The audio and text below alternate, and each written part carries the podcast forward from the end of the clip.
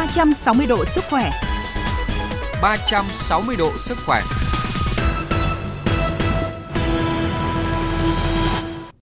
Các biên tập viên Việt Cường và Huyền Trang xin được kính chúc quý vị và các bạn có những ngày nghỉ cuối tuần vui vẻ.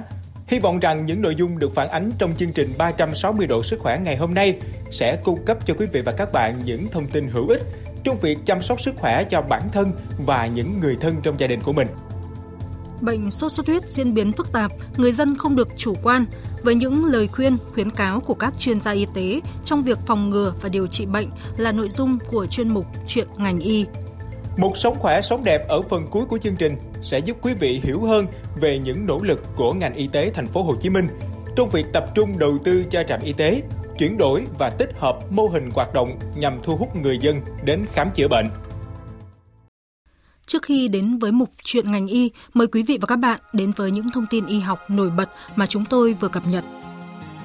Thưa quý vị, sáng nay 23 tháng 11, tại khu vực tượng đài cảm tử cho Tổ quốc quyết sinh, phố đi bộ Hồ Gươm, Bộ Y tế, Hội Thầy thuốc trẻ Việt Nam, Hội Phổi Việt Nam và Hội Liên hiệp Thanh niên Việt Nam đã phối hợp tổ chức chương trình Ngày hội vì cộng đồng năm 2019. Trong chương trình có các hoạt động rất thiết thực là khám tầm soát miễn phí 4 bệnh gồm đái tháo đường, tăng huyết áp, bệnh phổi tắc nghẽn mãn tính và ung thư vú cho người dân trong độ tuổi từ 20 đến 69 tuổi tham gia. Ban tổ chức cho biết, việc khám tư vấn miễn phí này sẽ do các bác sĩ bệnh viện tuyến trung ương thực hiện. Những người dân đến sớm tham gia đi bộ sẽ được tặng áo của chương trình. Bệnh viện Nhi Trung ương vừa phẫu thuật thành công ca chuyển gốc động mạch thứ 500. Đây là bệnh tim bẩm sinh rất phức tạp, người bệnh có nguy cơ tử vong cao nếu không được phát hiện và phẫu thuật sớm. Với trường hợp thứ 500 này, số lượng bệnh nhi chuyển gốc động mạch được phẫu thuật thành công tại Việt Nam là nhiều nhất so với các nước trong khu vực Đông Nam Á. Với tỷ lệ thành công trên 92%, 500 ca phẫu thuật chuyển gốc động mạch tại Bệnh viện Nhi Trung ương đã góp phần khẳng định trình độ của các bác sĩ Việt Nam là ngang tầm thế giới, cũng như tạo niềm tin cho người dân, dù bệnh phức tạp cũng có thể điều trị hiệu quả ngay trong nước. Hiện mới có 11 tỉnh có trung tâm cấp cứu 115 công lập, 18 bệnh viện đa khoa tỉnh có tổ chức cấp cứu 115, 7 tỉnh có trung tâm cấp cứu tư nhân 115. Cả nước còn 27 tỉnh chưa có hệ thống cấp cứu trước viện. Đó là thông tin được tổng kết tại hội nghị tăng cường năng lực mạng lưới quốc gia cấp cứu trước viện do Bộ Y tế tổ chức tại Hà Nội. Với gần 400 đại biểu tham dự, hội nghị là dịp để các đại biểu chia sẻ kinh nghiệm, đưa ra các giải pháp nhằm tăng cường mạng lưới quốc gia cấp cứu trước viện. Tại buổi giao lưu trực tuyến phổ biến các quy định về quản lý thực phẩm chức năng được tổ chức mới đây tại Hà Nội, dược sĩ Nguyễn Xuân Hoàng, Phó Chủ tịch Hiệp hội Thực phẩm chức năng Việt Nam khuyến cáo dùng thực phẩm chức năng không thay thế được thuốc. Thuốc được dùng theo chỉ định của bác sĩ, phải sử dụng đúng phác đồ, đúng liều lượng. Còn thực phẩm chức năng chỉ nhằm nâng cao thể trạng, nâng cao sức đề kháng để hỗ trợ trong việc điều trị bệnh Do vậy, khi thấy các sản phẩm thực phẩm chức năng có những nội dung quảng cáo nêu trên, người tiêu dùng không nên mua, không tin, không sử dụng các sản phẩm này. Dinh dưỡng hợp lý là nền tảng của sức khỏe. Vì thế, chế độ dinh dưỡng hợp lý còn có nghĩa là đủ và cân đối về năng lượng, đa dạng các loại thực phẩm. Để thực hiện dinh dưỡng hợp lý cần có sự phối hợp nhiều loại thực phẩm trong từng bữa ăn, nên phối hợp từ 15 đến 20 loại và thường xuyên thay đổi cách chế biến để tạo ra các bữa ăn ngon miệng và đủ chất. Mỗi bữa ăn cần đảm bảo đủ 4 nhóm thực phẩm là nhóm bột đường, chủ yếu là các loại ngũ cốc, nhóm chất đạm gồm thịt, cá, trứng, sữa và các loại đậu đỗ. Nhóm chất béo gồm mỡ động vật, dầu thực vật. Nhóm vitamin và khoáng chất gồm các loại rau củ quả. Trên cơ sở đó, người dân cần chú trọng thêm việc tăng cường bổ sung chất xơ cũng như hạn chế các thực phẩm nhiều chất béo trong khẩu phần ăn. Mỗi người hãy thực hành dinh dưỡng hợp lý để có nền tảng cho sức khỏe và trí tuệ.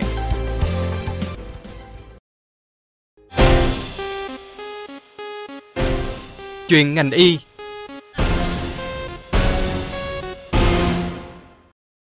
Thưa quý vị, thưa các bạn, Dịch bệnh sốt xuất huyết năm nay được cho là diễn biến rất bất thường, đặc biệt tại Hà Nội và một số tỉnh thành phía Nam. Sau 10 tháng, cả nước đã ghi nhận hơn 200.000 ca mắc, trong đó 50 người đã tử vong, tăng gấp gần 5 lần so với cùng kỳ của năm ngoái. Vậy nhưng tâm lý chung của rất nhiều người vẫn là chủ quan và xem thường dịch bệnh này. Một phần nguyên nhân do chúng ta chưa biết là nếu bị mắc sốt xuất huyết thì sẽ ra sao. Dịch bệnh đang có diễn biến rất phức tạp, nhất là ở thời điểm ngày thứ ba, thứ tư mắc bệnh. Do đó, việc theo dõi sát diễn biến bệnh là rất quan trọng. Bệnh nhân cần phải đặc biệt lưu ý các dấu hiệu nguy hiểm để có thể nhập viện ngay lập tức. Phóng sự sau sẽ giúp quý vị và các bạn hiểu rõ hơn về nội dung này. Từ tháng 10 đến nay, số ca nặng phải nhập viện tại Trung tâm Bệnh nhiệt đới, Bệnh viện Bạch Mai trung bình từ 10 đến 20 ca trên một ngày và số ca khám điều trị ngoại trú từ 30 đến 50 ca trên một ngày. Nhiều bệnh nhân phải nhập viện vì có biểu hiện nặng như xuất huyết nội tạng, sốc, có các bệnh nền phối hợp với cơ địa đặc biệt. Anh Triệu Trung Kiên ở xã Xuân Nội, huyện Đông Anh, Hà Nội đã được người nhà đưa vào viện khi bệnh bắt đầu có biến chứng. Nhưng may mắn được các bác sĩ điều trị kịp thời, anh Kiên đã vượt qua được cơn nguy kịch. Tôi à, nhập viện hôm nay là ngày thứ năm. Thì à, triệu chứng ban đầu là nó lạnh và cơ thể là đau mỏi toàn thân. Khi bị à, thì đi xét nghiệm ở trên bác sĩ tư thì xong là bà bảo hiểm lại ở ngoài bệnh viện nên là cũng xin chuyển ra đây luôn. Về đặc điểm dịch tễ, do ảnh hưởng của biến đổi khí hậu nên bệnh sốt xuất huyết đã thay đổi nhiều hơn so với trước kia. Nếu như trước đây, bệnh chủ yếu xuất hiện ở các khu vực có mùa mưa kéo dài, nhiệt độ cao, thì nay bệnh đã xuất hiện khắp cả nước, xuất hiện quanh năm. Bên cạnh đó, trước đây số ca mắc chủ yếu là trẻ em, thì nay cả trẻ em và người lớn đều có thể mắc. Những trường hợp tử vong phần lớn là do bệnh nhân chủ quan đến viện muộn.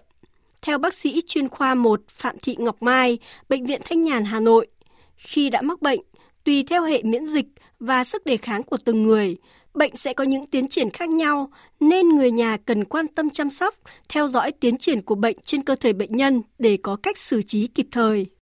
Bệnh nhân có thể uống thuốc hạ sốt 5 đến 6 giờ một lần. Một ngày có thể uống 4 đến 5 lần thuốc hạ sốt và chườm mát, không nên dùng kháng sinh tại nhà. Nếu mà 3 4 ngày mà tự cơ chế miễn dịch bệnh nhân có thể tự khỏi. Thế còn một số bệnh nhân đến ngày thứ 4 thứ 5 vẫn còn sốt, ly bì, rồi là buồn nôn hoặc có dấu hiệu đau ở vùng hạ sườn phải hoặc là đau đầu dữ dội thì là cần thiết phải nhập viện để điều trị tiếp theo. Bệnh sốt xuất huyết do virus đành gây ra với 4 tuyếp được ký hiệu là D1, D2, D3, D4. Cả 4 tuyết gây bệnh này đều gặp ở Việt Nam và luân phiên gây dịch. Do miễn dịch được tạo thành sau khi mắc bệnh chỉ có tính đặc hiệu đối với từng tuyếp, cho nên một người có thể mắc sốt xuất huyết đến lần thứ hai hoặc thứ ba, thậm chí có thể mắc đến lần thứ tư. Và lần mắc sau thường nặng hơn những lần mắc trước.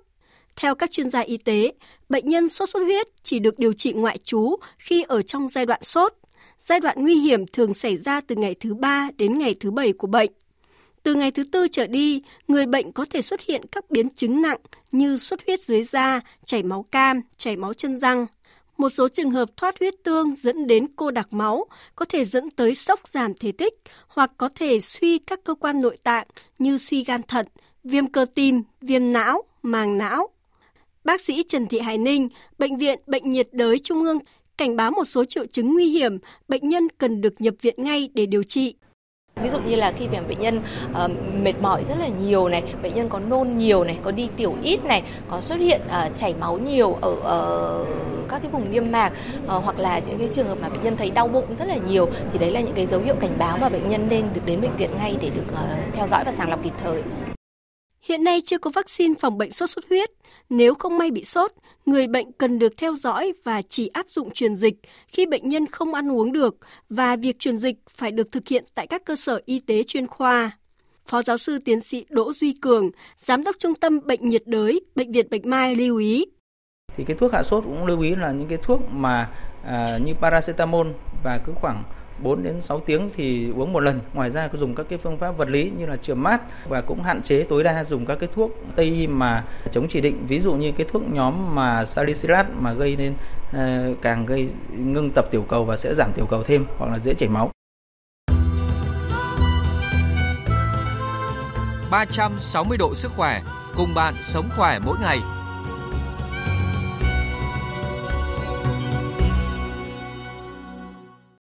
Thưa quý vị và các bạn, theo các chuyên gia y tế dự phòng, hiện đang là thời điểm dịch sốt xuất huyết bước vào chu kỳ đỉnh dịch. Mùa dịch sốt xuất huyết năm nay có một số bất thường như tỷ lệ người cao tuổi và phụ nữ mang thai mắc nhiều hơn, nhiều bệnh nhân có biểu hiện nặng như sốc, chảy máu, tổn thương nội tạng, viêm não và viêm màng não, viêm tủy, viêm cơ tim, tổn thương gan và thận. Đáng lo ngại ở những phụ nữ mang thai, những tháng đầu bị sốt xuất huyết có thể dẫn đến sảy thai, thai chết lưu. Đặc biệt tình trạng tiểu cầu hạ có thể dẫn đến đẻ non, gây ra các biến chứng nặng như là chảy máu khó cầm, rau bông non, tiền sản giật, dễ gây tử vong cho cả mẹ và thai nhi. Vì vậy, phụ nữ mang thai nếu không may mắc sốt xuất huyết, cần có chế độ chăm sóc đặc biệt bởi các chuyên gia y tế. Mong có con đã nhiều năm nay, khó khăn lắm. Chị Phạm Thị Phương Thảo ở quận Nam Từ Liêm, Hà Nội mới có thai bằng phương pháp thụ tinh ống nghiệm. Nhưng hiện tại, chị đang không may mắc sốt xuất huyết với triệu chứng sốt cao liên tục tới 39-40 độ Chị Thảo chia sẻ, mặc dù được các bác sĩ khuyên nhủ nhiều về việc phải giữ trạng thái tinh thần ổn định để có lợi cho cả mẹ và con, nhưng chị vẫn phải điều trị bệnh trong khi tâm trạng vô cùng hoang mang, lo lắng. Vì em bé cũng cũng được đang chuẩn bị bước sang giai đoạn cuối rồi ấy. Em cũng sợ ừ, ừ, ảnh hưởng đến tim hay là cái gì đấy. Bởi vì ờ, trước đấy thì em cũng không có ừ, cơ thể em cũng không được khỏe thì từ lúc có em bé thì cũng bị dọa mất một hai lần rồi thì cũng lần này thì cũng hơi sợ còn chị Lưu Thị Minh Lý ở Thanh Oai, Hà Nội đang mang thai 24 tuần. Không nghĩ mình bị mắc sốt xuất huyết nên khi thấy sốt, chị đã tự ý mua thuốc để uống.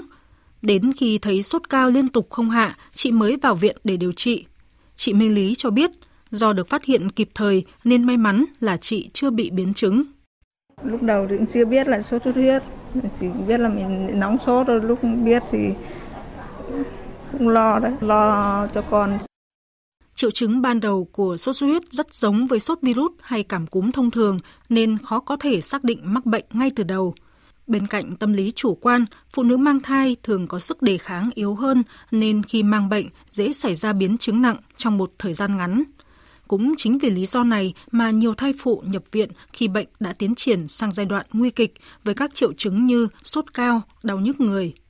Tiến sĩ bác sĩ Đoàn Thu Trà, Phó trưởng khoa truyền nhiễm Bệnh viện Bạch Mai, khuyên các bà bầu khi mang thai muốn dùng thuốc phải có chỉ định của các bác sĩ, không nên chủ quan tự ý mua thuốc về dùng để đề phòng những biến chứng. Rất là nhiều bà bầu giai đoạn đầu tiên thì khi bị sốt huyết thì không phát hiện ra chỉ nghĩ đơn giản là mình bị cảm cúm và đi đến các phòng khám tư sử dụng kháng sinh một cách bừa bãi cái điều đấy là rất là không tốt có thể gây nguy hiểm cho thai nhi còn hiện tại trong bao nhiêu năm nay chúng tôi điều trị các bệnh nhân sốt huyết đanh trên nền thai có bầu ấy thì về vấn đề mà ảnh hưởng đến đứa trẻ ấy, mà có khuyến cáo mà để bỏ thai thì cái đấy không có các cháu vẫn sinh ra một cách khỏe mạnh và bình thường nếu được sự chăm sóc tốt và một cách kịp thời của ngành y. Sốt xuất huyết khi mang thai có thể gây ra nhiều biến chứng nguy hiểm cho cả mẹ bầu và thai nhi. Nguyên nhân là vì khi mang bầu, hệ miễn dịch của người mẹ bị suy yếu, tạo cơ hội cho virus có điều kiện phát triển mạnh mẽ. Hơn nữa, virus này còn có thể truyền từ mẹ sang thai nhi trong quá trình mang thai hoặc khi sinh. Thai phụ có thể cần phải mổ lấy thai nếu chẳng may mắc phải sốt xuất huyết trong thai kỳ. Phó giáo sư tiến sĩ Đỗ Duy Cường, Giám đốc Trung tâm Bệnh nhiệt đới Bệnh viện Bạch Mai, cảnh báo về các thai phụ khi có dấu hiệu nghi ngờ mắc sốt xuất huyết cần đến ngay cơ sở y tế để được thăm khám sớm và có những chỉ định về điều trị. Bởi việc dùng thuốc cho phụ nữ mang thai rất đặc biệt, nếu không kiểm soát tốt, bệnh có thể gây xuất huyết âm đạo, sảy thai. Sản phụ có thai cần phải theo dõi đặc biệt cho nên là phải nhập viện. Vì những cái lý do ví dụ như là sốt cao thì có thể dẫn đến cái hiện tượng là ảnh hưởng đến thai như là những trong những cái tháng đầu có thể gây sảy thai. Ờ, và những cái tháng sau thì có thể ảnh hưởng đến quá trình chuyển dạ. Có thể một số chuyển dạ sớm thì có thể đẻ non hoặc trong quá trình đẻ thì nó sẽ xuất hiện cái quá trình gọi là rối loạn đông máu ờ, và có thể nguy hiểm tính mạng cho cả mẹ và cả con. Bà bầu mắc sốt xuất huyết ở giai đoạn đầu mang thai rất nguy hiểm virus sẽ tác động vào cơ quan tạo máu của mẹ và con, gây ra rối loạn đông máu, nhất là việc giảm số lượng và chất lượng tiểu cầu. Khi mắc sốt xuất huyết, tùy từng giai đoạn, bác sĩ sẽ có những tác động khác nhau đối với bà bầu. Trong đó, giai đoạn mới mang thai và cuối thai kỳ, thai phụ sẽ gặp nhiều biến chứng nghiêm trọng hơn giai đoạn giữa. Bên cạnh đó, mức độ nghiêm trọng của bệnh còn phụ thuộc vào sức đề kháng của từng người, tình trạng mất nước và nhiều yếu tố khác. Theo tiến sĩ bác sĩ Đoàn Thu Trà, thông thường bác sĩ không có chỉ định bỏ thai nhi khi mắc sốt xuất huyết. Do đó, khi mắc bệnh, chị em cần bình tĩnh, không nên lo lắng thái quá bởi sẽ làm ảnh hưởng đến em bé. Phân biệt ở cái điểm là suy nó có thể ảnh hưởng đến cái vấn đề dị tật của thai nhi, nhưng do đanh xuất huyết thì lại không có. Trẻ sinh ra hoàn toàn khỏe mạnh và không có bất kể vấn đề gì cả. Và chúng tôi cũng luôn luôn khuyến cáo đối với các bà bầu là chúng ta nên ờ, khám sức khỏe thai nhi một cách thật tốt và cũng không phải lo ngại gì ờ, khi mà bị xuất huyết mà có thể nghĩ rằng là có thể phải bỏ thai vì nguy cơ ảnh hưởng đến cái dị tật thai nhi. Thưa quý vị, thưa các bạn, bệnh sốt xuất huyết hiện nay chưa có vaccine phòng ngừa. Một số biện pháp phòng bệnh hiện nay là người dân cần phải chủ động nằm màn, mặc quần áo dài tránh mũi đốt, bôi kem chống côn trùng cắn, phun thuốc diệt mũi, cải tạo môi trường, tiêu diệt lăng quăng bọ gậy, hạn chế nơi đẻ trứng của mũi ở những vật đựng nước trong nhà và quanh nhà. Nếu làm tốt các biện pháp này, mũi sẽ không thể truyền bệnh, giảm được nguy cơ lây nhiễm bệnh ra cộng đồng.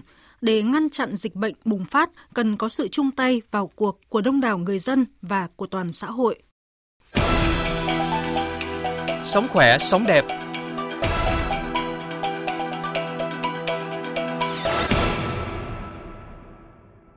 Thưa quý vị, thưa các bạn, bỏ qua tuyến y tế cơ sở, đổ dồn lên các bệnh viện tuyến trên để khám và điều trị khi có bệnh là tâm lý chung của người dân lâu nay. Chính vì vậy tại thành phố Hồ Chí Minh, mặc dù xây thêm bệnh viện nhưng tình trạng quá tải ở nhiều bệnh viện công vẫn diễn ra triền miên. Trong thời gian qua, ngành y tế thành phố đã tập trung đầu tư cho trạm y tế chuyển đổi và tích hợp mô hình hoạt động nhằm thu hút người dân đến đây khám chữa bệnh. Bài viết Trạm y tế tại thành phố Hồ Chí Minh được thay áo nhờ tích hợp nguyên lý y học gia đình của phóng viên thường trú tại khu vực thành phố Hồ Chí Minh sẽ đề cập đến nội dung này. Bà Hồ Thị Ngọc Anh, ngụ phường 27, quận Bình Thạnh bị giãn tĩnh mạch sâu, nên bà đến phòng khám y học cổ truyền tại trạm y tế phường 27 để chiếu laser ở chân đã một tháng nay.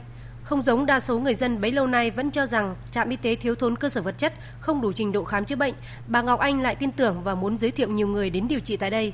Tôi nghĩ là giống như ở bên quận Bình Thạnh, nó đông, xếp hàng, chờ lâu, tôi cũng ngại lắm. Nhưng mà cô bạn cô đó có nói chị cứ tới lần lần đầu đi để chị sẽ thích. Thì tôi mở cửa vô rồi tôi thích quá đi. Mát mẻ, sáng sủa với lại nhân viên ở đây rất là dễ thương. Tôi hy vọng là tôi sẽ gắn bó lâu. Mấy chỗ kia là mới đầu mình vô mình thấy không khí không thích rồi mình không đi nữa. Phòng y học cổ truyền là một chuyên khoa trong trạm y tế phường 27. Trạm này hoạt động như một phòng khám đa khoa vệ tinh đầy đủ các chuyên khoa với 12 nhân viên y tế, trong đó có hai bác sĩ.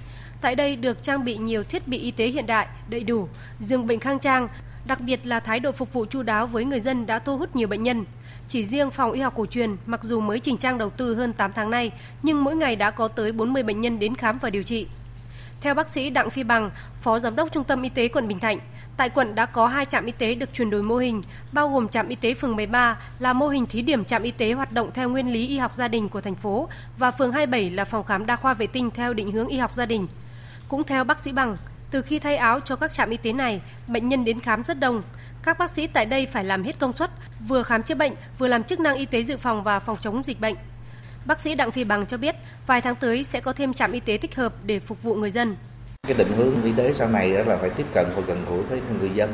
Bên cạnh là hoạt động trạm y tế một điểm dừng tức là để cho người dân người ta đến trạm y tế được ta được an tâm và hạn chế là cái việc mà chuyển tuyến khi mà cái lượng bệnh nhân đông thì chúng tôi sẽ điều trực tiếp từ những cái đơn vị khác về phục vụ cho trạm y tế phường 27.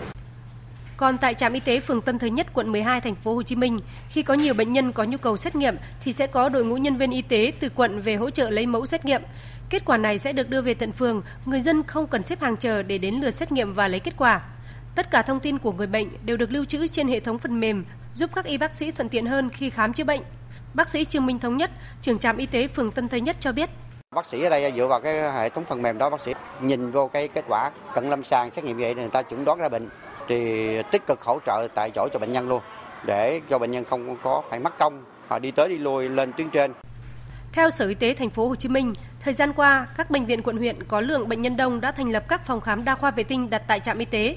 Cùng với đó, thành phố đang tiến tới thực hiện mô hình trạm y tế một điểm dừng.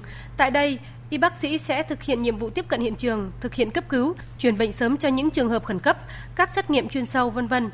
Từ đó, người dân chỉ cần ở trạm y tế nhưng vẫn được chăm sóc, điều trị với chất lượng chuyên môn như tại bệnh viện. Tuy nhiên, không phải các trạm y tế thực hiện cung ứng dịch vụ truyền thống mà hoạt động theo nguyên lý y học gia đình. Theo đó, các bác sĩ cần phải quan tâm các vấn đề tâm lý và môi trường xã hội, các yếu tố ảnh hưởng không chỉ cá nhân người bệnh mà cả gia đình và cộng đồng xung quanh người bệnh.